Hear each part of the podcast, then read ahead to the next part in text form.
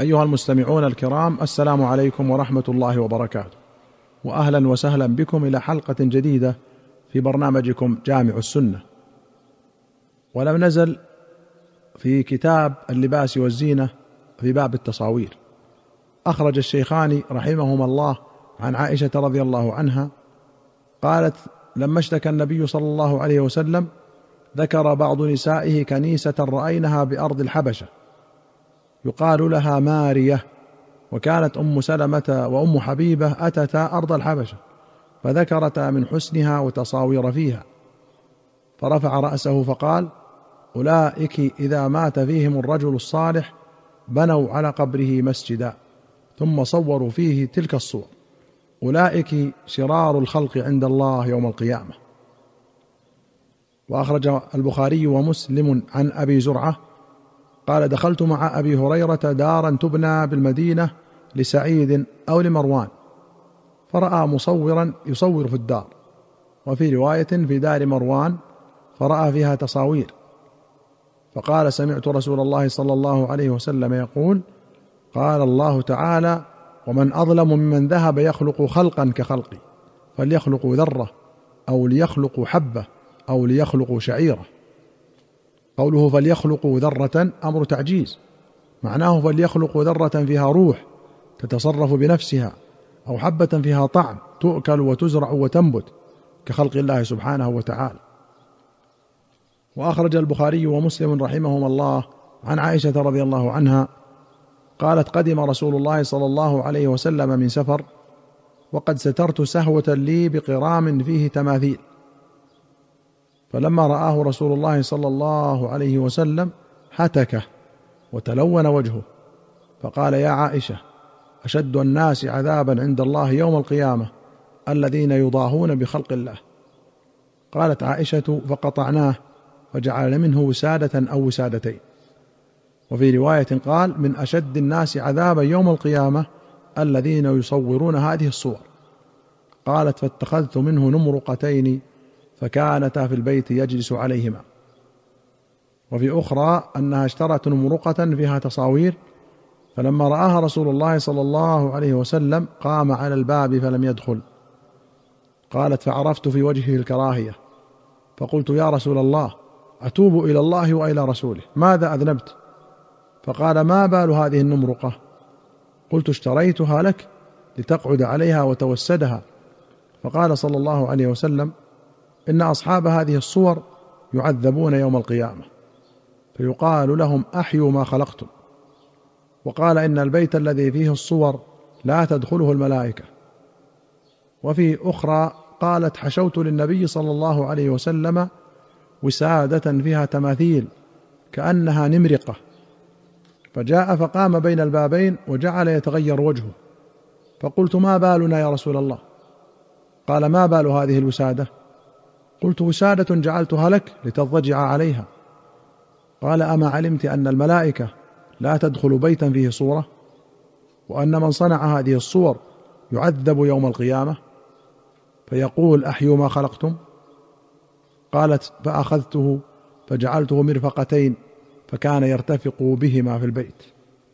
السهوة بيت صغير وقيل شبيه بالرف أو الطاق والقرام الستر الرقيق والنمرقة هي الوسادة تضم النون والراء وتكسران.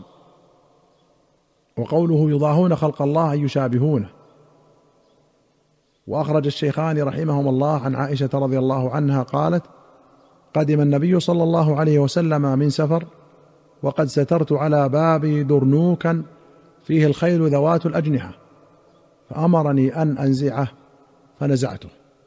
ولمسلم قالت كان لنا ستر فيه تمثال طائر وكان الداخل إذا دخل استقبله. فقال لي رسول الله صلى الله عليه وسلم حولي هذا فإني كلما دخلت فرأيته ذكرت الدنيا.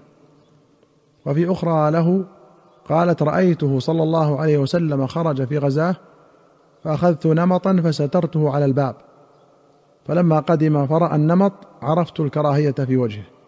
فجذبه حتى هتكه أو قطعه. وقال إن الله لم يأمرنا أن نكسو الحجارة والطين. قالت فقطعنا منه وسادتين وحشوتهما ليفا فلم يعب ذلك علي. الدرنوك بوزن عصفور ستر له خمل والنمط مثله والخمل هدب ما ينسج وتفضل له فضول ومنه الخميلة وهي قطيفة لها هدب. ويقال لريش النعام خمل. قال النووي قوله حول هذا عني محمول على أنه كان قبل تحريم اتخاذ ما فيه صورة. فلهذا كان صلى الله عليه وسلم يدخل ويراه ولا ينكره قبل هذه المرة الأخيرة. وهذه الأحاديث صريحة في تحريم تصوير الحيوان وأنه غليظ التحريم. وأما الشجر ونحوه مما لا روح فيه فلا تحرم صنعته ولا التكسب به. وهذا مذهب العلماء كافة ويستدل بالحديث لتغيير المنكر باليد وهتك الصور المحرمة والغضب عند رؤية المنكر وأنه يجوز اتخاذ الوسائد. وأما قوله إن الله لم يأمرنا أن نكسو الحجارة والطين فاستدلوا به على أنه يمنع من ستر الحيطان وتنجيد البيوت بالثياب وهو منع كراهة تنزيه لا تحريم. هذا هو الصحيح. وأخرج مسلم رحمه الله عن عائشة رضي الله عنها قالت واعد رسول الله صلى الله عليه وسلم جبريل عليه السلام في ساعة يأتيه فيها. فجاءت تلك الساعة ولم يأته وكان بيده عصا فألقاها من يده وقال ما يخلف الله وعده ولا رسله. ثم التفت فإذا جرو كلب تحت سريره فقال متى دخل هذا الكلب؟ فقلت والله ما دريت به. فأمر به فأخرج. فجاءه جبريل. فقال رسول الله صلى الله عليه وسلم وعدتني فجلست لك فلم تأتي. فقال منعني الكلب الذي كان في بيتك. إنا لا ندخل بيتا فيه كلب ولا صورة. قال النووي هؤلاء الملائكة الذين لا يدخلون بيتا فيه كلب أو صورة هم ملائكة يطوفون بالرحمة والتبريك والاستغفار. وأما الحفظة فيدخلون في كل بيت. ولا يفارقون بني آدم في كل حال.